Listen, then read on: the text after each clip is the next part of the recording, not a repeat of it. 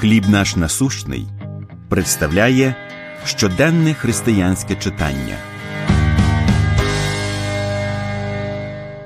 Свідоцтво через турботу. Галатів 5.14 Люби свого ближнього як самого себе. Молодий пастор щоранку просив Бога, щоб Господь благословляв через нього інших.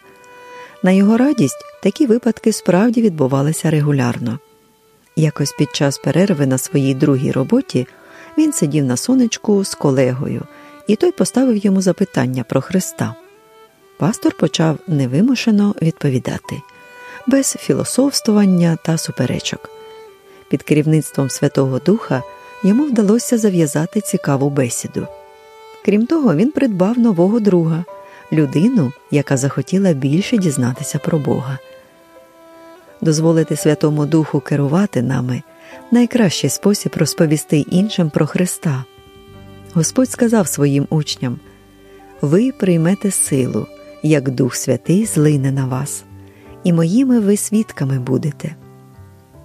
Плід Духа це любов, радість, мир, довготерпіння, добрість, милосердя, віра, лагідність, здержливість. Завдяки допомозі Святого Духа молодий пастор застосував на практиці повчання Петра.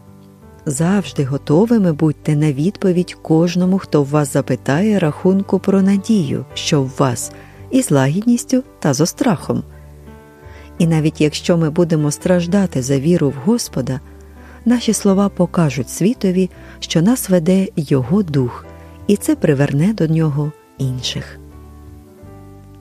Якому стилю спілкування ви віддаєте перевагу, говорячи з невіруючими про Христа? Як дозволити Святому Духу керувати нами, щоб наше свідчення стало дієвим? Помолимось. Господи, направляй мене Святим Духом, коли я буду розповідати людям про Христа, щоб я була сповнена Твоєю любов'ю. Амінь. Матеріал надано служінням хліб наш насущний.